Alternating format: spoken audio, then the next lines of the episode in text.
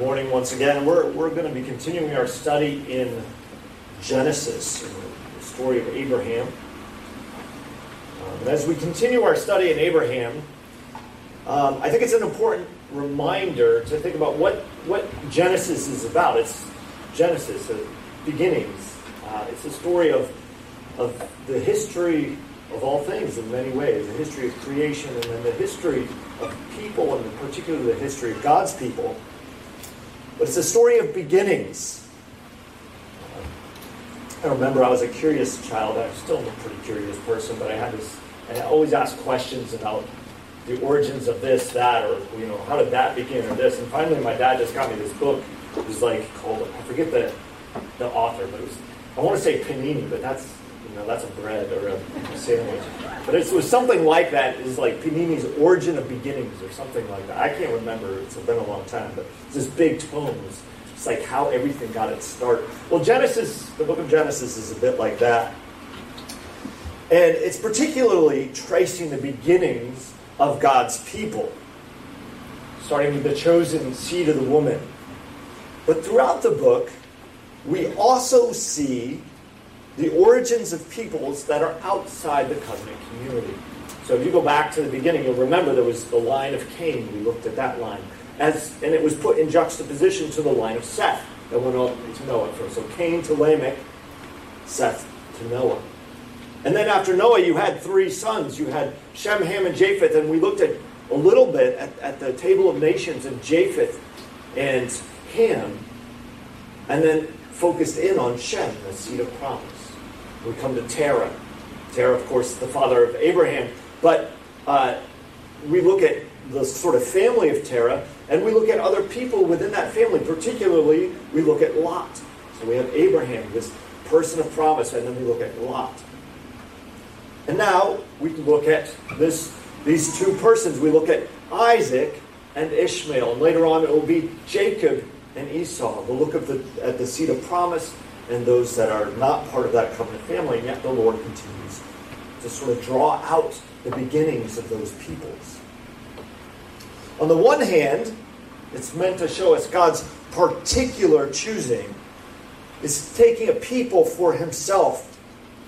But on the other hand, it also shows God's general care for humanity.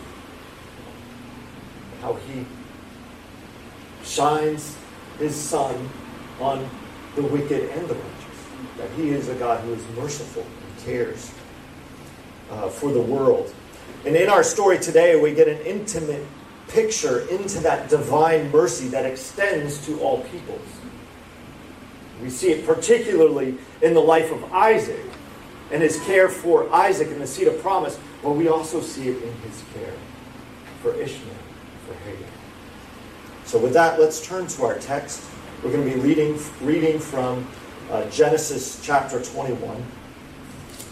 And we're going to be reading from verse 8 down to 21. So, Genesis chapter 21, verses 8 to 21. This is God's word. And the child grew and was weaned. And Abraham made a great feast on the day that Isaac was weaned. But Sarah saw that I, Sarah saw the son of Hagar, the Egyptian, whom she had, bo- uh, whom she had born to Abraham, um, laughing. So she said to Abraham, Cast out this slave woman with her son, for the son of this slave woman shall not be heir with my son Isaac. And the thing was very displeasing to Abraham on account of his son. But God said to Abraham, Be not displeased because of the boy and because of your slave woman. Whatever Sarah says to you, do as she tells you. For though Isaac shall, shall your offspring, through, for through Isaac shall your offspring be named. And I will make a, a nation of the son of the slave woman also, because he is your offspring. So Abraham rose early in the morning and took bread and a skin of water and gave it to Hagar, putting it on her shoulder, along with the child, and sent her away, and she departed and wandered in the wilderness of Beersheba. When the water and the skin was gone, she put the child under one of the bushes. Then she went and sat down opposite him, a good way off, about the distance of a bow shot, and, for she said, Let me not look on the death of the child.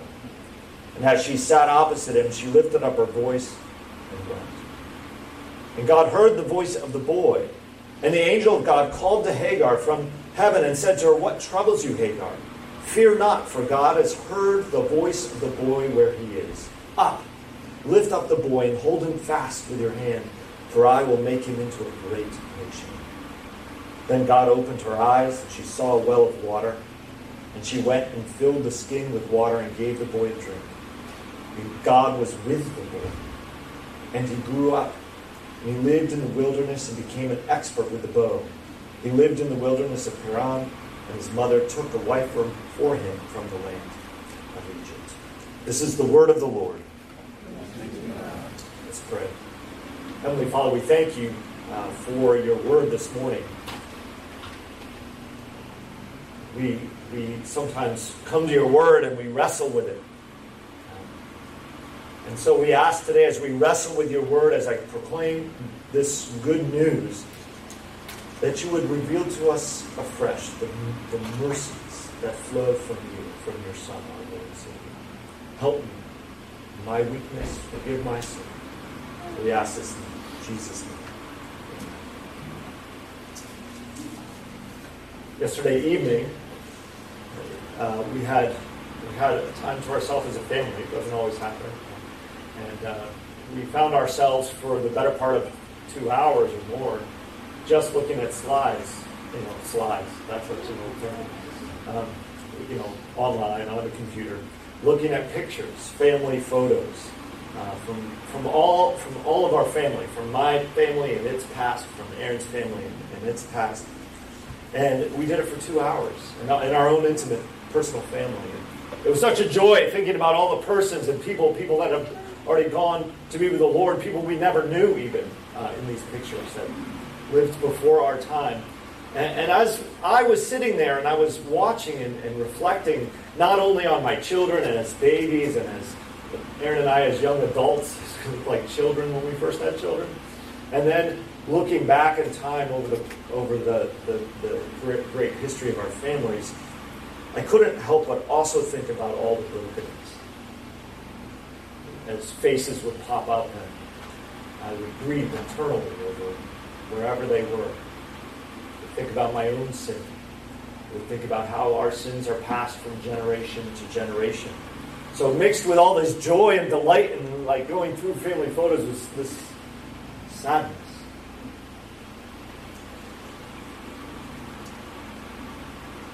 And I think if I was to ask any of you about your families, it would be a similar story you would be able to say joy all the delights of members of your family, and you would also weep some of the brokenness, not only in your family, but in your own life, in the life of your children. There's a certain messiness to sin. You know, it doesn't just it doesn't just affect us, does it? but it bleeds out. It, it corrupts. It degrades not just our life, not just the life of our children, but the life of the generations. It causes us to grieve.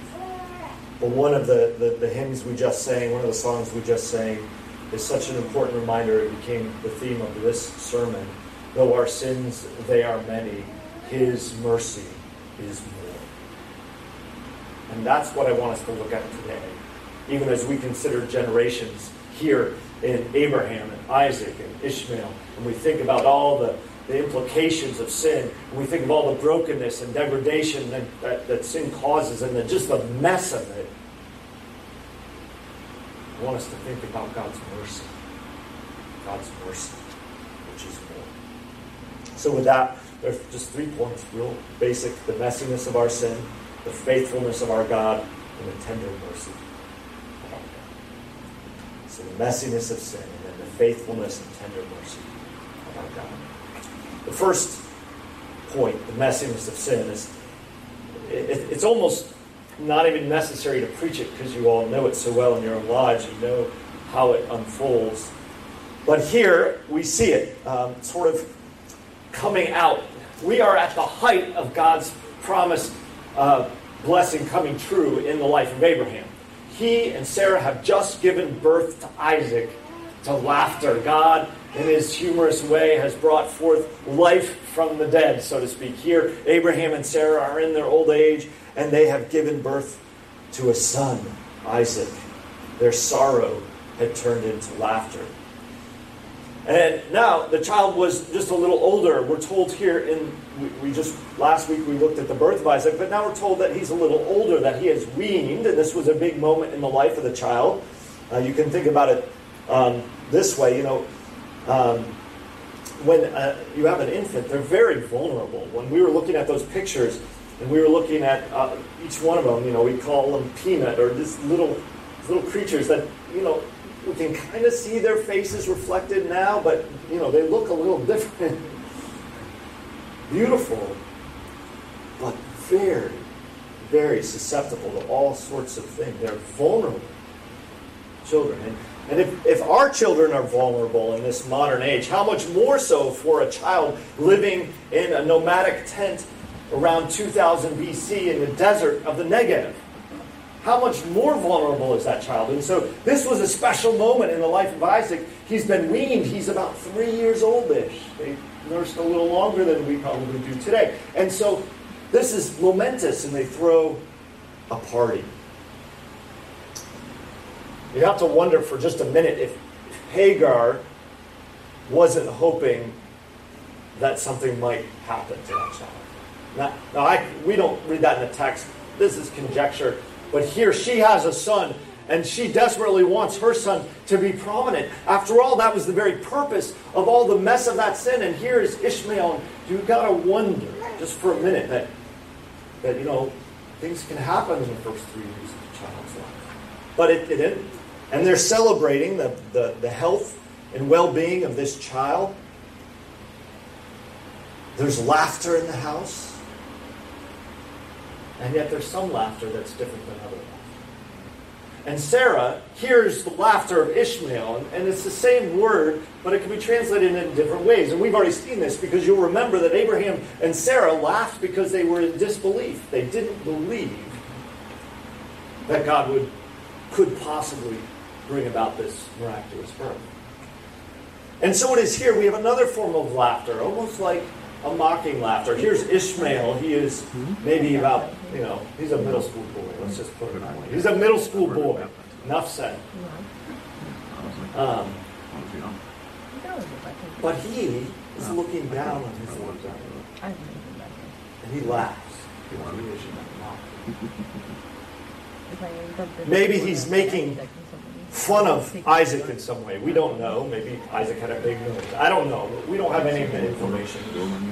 But maybe, and I think this is more likely, maybe he's laughing because he thinks that despite Isaac's life, that because he is older, because Abraham loves him, that he will in fact gain at least a portion of the inheritance. Ha, who do you think you are? I'm the big brother. I'm the oldest. Your dad loves me. We don't know. This little three year old, this 13, 12, 13 year old, we don't know exactly what was the laughter was. But Sarah heard it, and Sarah was deeply upset. Deeply upset. She hears it, she is irate. She goes to Abraham and she says, Cast out this slave woman with her son. I'd just like you to notice, she doesn't name them. She doesn't give them that dignity to say, you know, Hagar or Ishmael. She says, cast out that slave woman with her son. There's deep resentment, deep pain in Sarah's life, deep bitterness that these two live in her house that threaten this promised child's inheritance. The text also goes on to say that Abraham was very displeased with Sarah uh, for wanting to do this. And, I'm afraid that the translation doesn't quite do justice to the way Abraham felt. You know, I'm very displeased with you, Sarah. Um, that isn't really the sense of it. Um, that sounds like a mild mannered response, but in fact, when we see this kind of language of displeasure throughout Scripture, it's very strong. In fact, when God talks about being displeased with God's people, he often breaks out in wrath, bringing about death. Abraham was upset. This is marital strife. It is a, a division. No way was Abraham kicking Hagar out. He loved Ishmael. And after all, remember, Sarah had already tried this once. She had driven Hagar and the child out way back at the very beginning when Ishmael was born because she was beating and abusing Hagar. But the Lord met Ishmael and Hagar in the wilderness once before and said, Come back into Abraham's house. And so Abraham's thinking, Yeah, she's not leaving. This is the messiness of sin. This is like almost Jerry Springer level for those of you who are a certain age.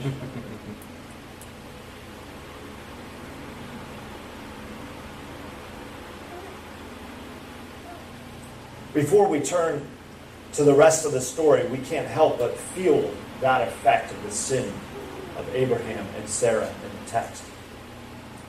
And, and, you know, to a more minor degree, maybe of Ishmael and Hagar. I, I don't put it on them, but they feel the effects of sin in their own life. The sin of Abraham and Sarah. I'm, it's hard to imagine this, but just imagine, if you will. Just imagine. What if Abraham and Sarah never sinned against Hagar in this? Think about the rest of human history. If Ishmael is the father of, you know, the Arab people, imagine if they hadn't sinned.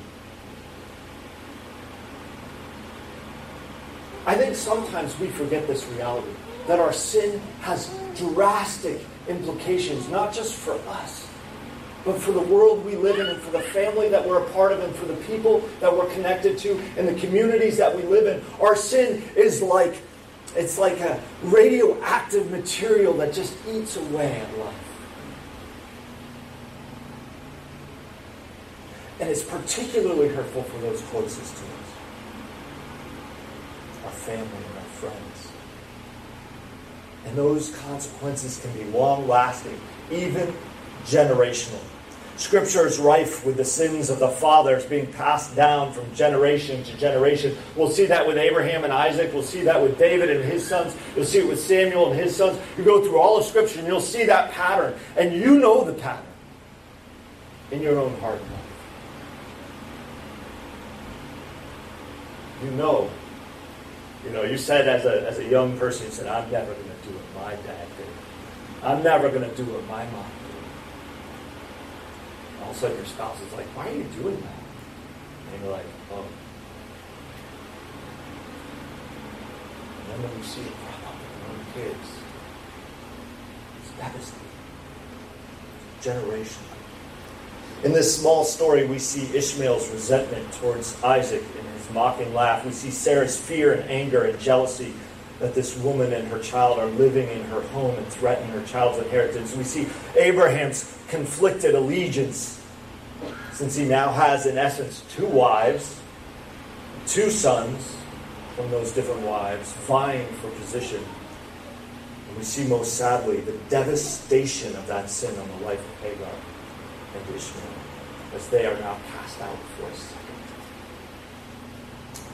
One thing we hate to do is to consider the consequences of our sin. We especially don't think about it in the moment of our sin. We push it as far away from our mind as we can. We don't want to think about the consequences. We just want to do the thing that we want to do. But even after the fact, we have trouble admitting that the mess we find ourselves in is often our fault. We're like Adam and Eve in the garden and we try to shift the blame. It wasn't my fault, it was her fault. It wasn't my fault, it was the serpent's. You know, we don't want to deal with the consequences. Or, or sometimes we'll look for other explanations for our sin. Uh, or, or we'll outright deny our culpability. Some people will even disassociate, disassociate themselves. They'll say, That really wasn't me that did it. It was something in me. It wasn't me. No, it was you. Or worse, sometimes we justify our sin. We don't like the outcome, so we'll just call the outcome good. And if we do that, then we are happy to do the sin, and we call good evil and evil good. Friends, we can't be blind to our sin and to the mess that it creates. Don't shift the blame. Don't minimize. Don't try to explain it away. Don't try and pretend that the mess is not mess or that sin is not sin. See it for what it is. Rebellion against God. Recognize its effects in your life, in the lives of those around you. Once you do this, once you start to see it, once it becomes full orbed, you can be crushed by that overwhelming sense of guilt and, and, despair. And at that moment is when, in your tears and in your sorrow, you're to turn from it and to trust in the Lord in hope. And we can do that because He is faithful and full. Our God is faithful and full of mercy. Remember, though our sins they are many, what? Is mercy. This is where I want to turn. Looking at the faithfulness of God and the mercy of God. We will take these in turn faithfulness, then mercy. The faithfulness of God. God enters into the mess of the family once again. Uh, here were Abraham and Sarah in the midst of an intense marital dispute. He enters in, but I think he enters in in a particularly un, um, unexpected way. And at first, it, it, it, may feel a little troubling to you how, how the Lord responds in this moment. Um, God says to Abraham, Be not displeased because of the boy and because of your slave woman. Whatever Sarah says to you, do as she tells you. For through Isaac shall your offspring be named, and I will make a nation of the son of the slave woman also, because he is your offspring. So Abraham is supposed to just cast out Hagar and Ishmael again? Hadn't the Lord sent them back to him from the wilderness? Hadn't he brought them back into the family? And now God is saying, do whatever Sarah says? Wasn't she the one that beat Hagar? What, Lord, what are you saying here?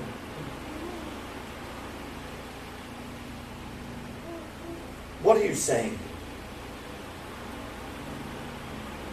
Sarah had said, Cast them out. You can think of Abraham thinking, Well, where am I going to cast them into? Into the wilderness? Into the desert? It's not like they could easily, as a slave woman and a child, walk through a desert back to Egypt. That's, that's no easy thing. That's no easy path. After all, she is a foreign slave here in this land. She has a child. Who's going to take her in? It's a little bit hard to see God's faithfulness and mercy from just a cursory reading of the text. It doesn't feel like that. It doesn't have that feel when you read it. But, but I think we need to read carefully. First, we have to ask the question why does God tell Abraham to listen to Sarah and then to send him away? We have to understand that. Why? Because that, that'll help us to see God's faithfulness in this situation. First, we have to understand that although Sarah sins in her fear, she certainly does, she's not wrong to be concerned about the potential rivalry between Isaac and Ishmael. In the ancient world, there were actually legal grounds for the son of a slave by the master to get the inheritance. So there was legal grounds that Ishmael could stand on in that day and in that society that would say, I deserve the inheritance. Not only that, but we know Abraham cared for Ishmael. In fact, way back when God was promising Isaac, Abraham said, What about Ishmael? So, so he had vested interest, and this was his child, his son, his oldest, his first. Abraham was also very displeased when Sarah said this. So there's clear affection, clear affinity to Ishmael and to Hagar. And so I think Sarah's concerns were somewhat valid. She had somewhat, even though she was sitting in all of this, she had somewhat legitimacy in her concerns. And Sarah's trying to protect the seed of promise. And so is God. God, in his faithfulness, reiterates to Abraham that Isaac alone is the promised seed. He says, Through him shall your offspring be named. So, what is the Lord doing? He is protecting, preserving, and providing for this heir by saying, I'll care for Hagar and Ishmael. That's, that's, that's on me. But this family is that promised family. He's also keeping Abraham from compounding his sin by trying to go it alone, by trying to you go through that that one, Ishmael.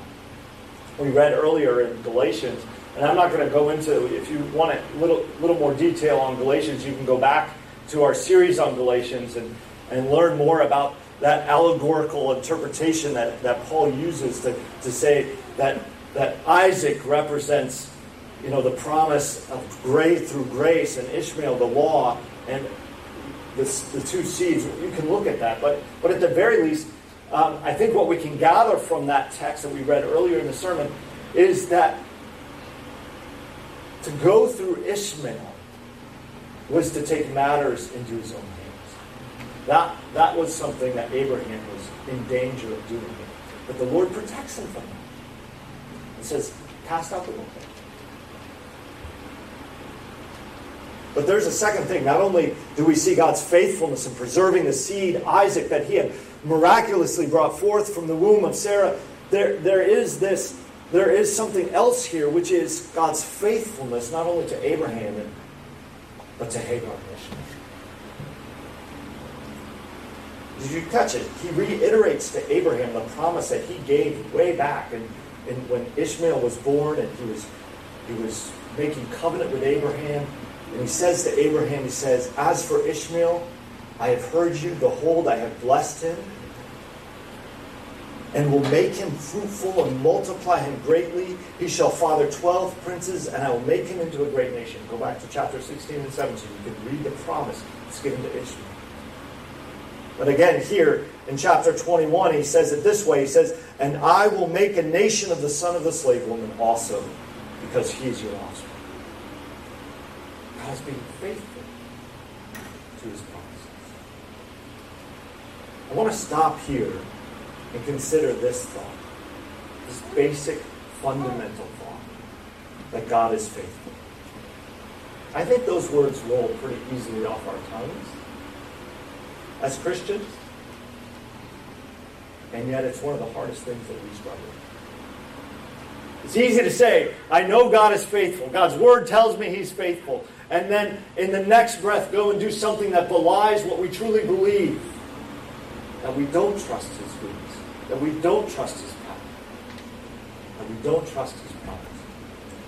Last night, as we were looking through those family photos, there was this one old photo of Aaron's grandpa holding Aaron's mother, right?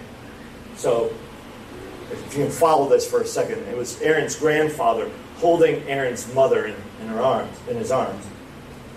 Next to him on his right was his own mother, and on his left was his grandmother. A pretty, pretty awesome picture, right? Four generations. We calculated that Aaron's great great grandmother, the one on the left in the photo, was born sometime around 1880 or so. Who knows? We're just doing kind of rough estimate calculations. And so here are my children, right? My children the next generation, actually two generations down from that, sitting next to their mother, seeing a picture of their grandmother as a little child, with their great grandfather holding their grandmother, and their great great grandmother, and their great great great grandmother. It was, a, it was a special moment last night to see all of that. It was amazing to consider. And it got me thinking on two fronts. First, how connected we are uh, to our families. It's cool to see all those generations. But the next thing that struck me was how forgetful we are. We couldn't even come up with names. We just we didn't even know for sure if they were. We had to contact Aaron's mom to get details on the picture because we didn't know the names. We didn't understand who they were. We knew almost nothing about them and the lives of these women in the picture. Yet, as I think about it, the lives of the, the lives of those women deeply impacted our life. In fact, we don't exist apart from them, right? Wild to think about. But beyond that, their choices, both good and ill, carry through the generations. The messes they created bled into their children and their children's children, down into my children through me. And, and, and I don't, you guys know this as a fact, I think. There are a lot of dollars spent in therapist's office unraveling the mess that our parents and grandparents uh, passed on to us, that our children will also spend, right? That's probably the majority of money spent on just figuring out how our parents messed us up. I mean, I think that's pretty much how it works, right? But here's the amazing thing. This is the amazing thing. Despite our sin, despite the way we make a royal mess of our lives and the lives of those around us, Scripture tells us that the Lord is faithful to a thousand generations. Put, put your, fix your mind around this. He says this in Exodus chapter 34. He says, The Lord, the Lord. He's declaring his name to Moses. This is, this is his declaration of who he, who he is in, in, in his name. He says, The Lord, the Lord a God merciful and gracious, slow to anger, and abounding in steadfast love and faithfulness, keeping steadfast love to the thousandth generation, forgiving iniquity and transgression and sin, but who will by no means clear the guilty, visiting the iniquity of the fathers on their children and their children's children to the third and fourth generation. What I find really interesting about the declaration, that's a that's a, a mountaintop text in, in the book of Exodus. But what I find really interesting in that judgment at the end, he says that he will, he will not clear the guilty, visiting iniquity of the fathers to the third and fourth generation. It doesn't even come close to comparing to the steadfast love that he shows to a thousand generations. Who is a God like this? What does this mean for us? That's really basic. We can trust Him. We can put our trust in him. See, the reason we struggle to believe He is faithful is because we are often blinded. We have blinders on to the difficulty. I said this earlier uh, in the sermon series. I said previously that there, there's this inscrutable providence, a providence that we can't make sense of, that doesn't, that doesn't make sense to us. And sometimes it makes us wonder is God going to keep his promise? Some of you are asking that question today. Is God faithful? Well, it's built into his name. It's part of his name, faithful. The Lord, the Lord, slow to anger, abounding in steadfast love and faithfulness. He is faithful to the end to a thousand generations. What does this mean for us? Well, I think at the very at the very outset, it means stop trying to take matters into your own hands. Despite how you might feel, guess what? God knows best for you. And He will faithfully care for you far better than you are able to care for yourself. I don't have to prove it. I don't. You, look at it. When you take matters into your own hands, and you say, well, God seems to be pointing me in this way, but that seems like a, a cliff I don't want to go over. I'm going to go this way. How did that work for Jonah? How does that work for you? You know the mess that you create when you take matters into your own hands. I know the mess that I. Trust in the Lord with all your heart Lean not on your own understanding. In all your ways, acknowledge Him, and He will direct your path. For our God is a faithful God. The Apostle Paul says it this way If God is for us, who can be against us? He who did not spare his own son, but delivered him up for us all, how shall he not with him also give us freely all things? If God is for us, who can be against us? What he promises, he does. Do you believe him? What he promises, he does.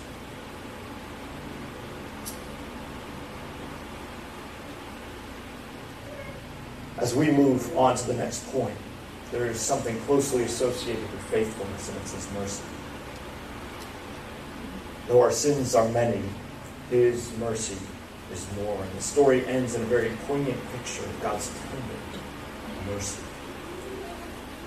At first blush, saying, the Lord saying, Do whatever t- Sarah tells you to do seems exceedingly unmerciful. Yet it is mercy. First, it's a mercy to Sarah. She wasn't deserving of it. There was no deserving. Sarah was as culpable as Abraham in this mess. And yet, God was merciful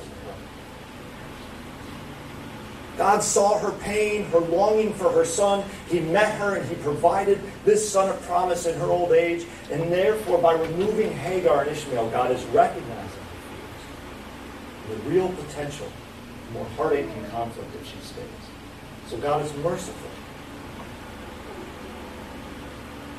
Listening to Sarah's cries, no matter how laced with selfishness and sin they were, God poured out his mercy. and secondly, there's mercy to Hagar and Ishmael. And this is where the text kind of lands at the end, kind of the highest point. And there's a different nature here, right? Sarah gets to enjoy blessing within the house of Abraham and all that that entails. And, and Hagar and Ishmael have to go out into the wilderness, out to, to, to the question of will I live? Will I survive? They're not of the same nature. After all, Isaac is not the seed of, or Isaac is the seed of promise and not Israel. Nevertheless, God shows mercy. There would have been inevitable conflict in that household. There already was conflict in that household. And while it was dangerous and scary to leave, it was ultimately for her good too. She couldn't see it, of course, as she's wandering in the, in the Negev, as she is there in Beersheba in this wilderness land, as she is dying of thirst. She can't see God's goodness and God's provision, but it was for her good, for Ishmael's But maybe most significantly was how the Lord met her in the wilderness. Love it. It's This picture of tender mercy.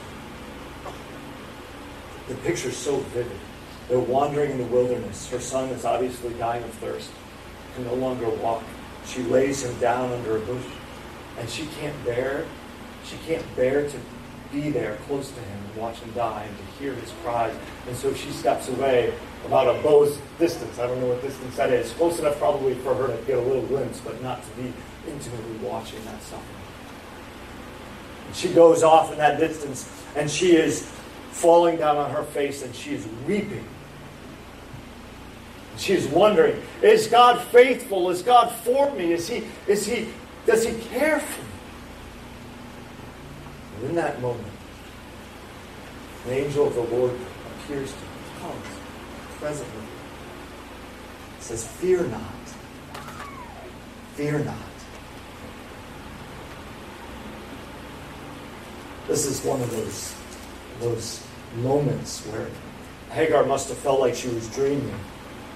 What troubles you, Hagar? Fear not, for God has heard the voice of the boy. The boy must have been crying out himself have heard the voice of the boy. Up, lift up the boy, and hold him fast you. In other words, don't lose hope. Go grasp your son once more. Take him by the hand and bring him to this well. Was, was pointed out, was there. She couldn't see, but her eyes were open to see this well of water. And she went and she filled the skin with water and gave the boy a drink. But maybe the most powerful word that we read in this text is this. And, the, and God was with the boy. This is God's mercy. It's fundamentally God's mercy. That He's there in the midst of their sorrow and their suffering. He, draws near to them, and He Himself is the one holding them in His arms, that providential care and mercy that He shows, despite Him not being a child of promise. But He was promised He was promised that he would be the, the, the, the, father of princes, that he would be a great nation. And we see a little glimpse of this. As they lived in the wilderness and he became an expert in the bow, he grew up to be a man, be a leader of the God blessed him in this. Now, what does this tender mercy that we see here mean for us? I think one of the things that we see is that God's tender mercy is for all peoples. And not his particular mercy, not his saving grace necessarily, but that he cares for all peoples everywhere, that he indeed cares for the lost. He cares for those who are suffering all around the world. And so, what does that mean for us? I think it's a pretty, there's a pretty clear point here that we ought to have care and concern for the world around us and those who suffer, just as the Lord came alongside Ishmael. Not only that, not only do we see that mercy and care in a general sense, how God loves all his creatures. But we also see that he has a particular care, particular care for his people and for those whom they go and bless. Now, what do I mean by that? It means that we have a call. I think our call is to go into all the world and make disciples. And so one of those things is as we go, we're blessing the world. And so as we go and we talk to our neighbor about Christ and we share the love of Christ with them and we, we care for them and are merciful to them, God has a particular care for that person. Every person you come in contact with. That gives us a call. There's a call for us to go. But I think there's something else going on here, if you will, just a minute. God chose Abraham, called him, and promised to make him into a great nation through Isaac, the chosen seed. But do you remember what else that promise was? The promise was that all the nations of the world would be blessed.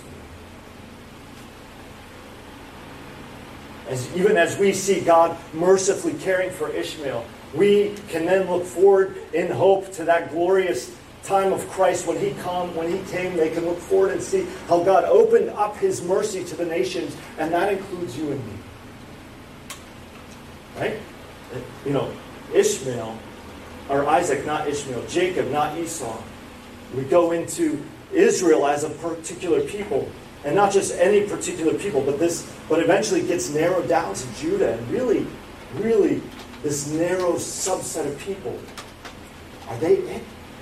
God says, no, they are, they are the ones through whom the whole world is going to be blessed. So we come to the cross. Again, we have this beautiful picture here. The Lord Jesus identifies himself with those who are broken, those who are far off, those who were outside the camp, those who were his enemies, those who had no right to approach him, just as Ishmael had no right to approach him. And the Lord identifies himself with us. And in his mercy, he goes off into the wilderness. He suffers. He dies. That you and I may enjoy the inheritance. He is faithful to his promises and merciful to all. Though our sins there is mercy. Let's pray.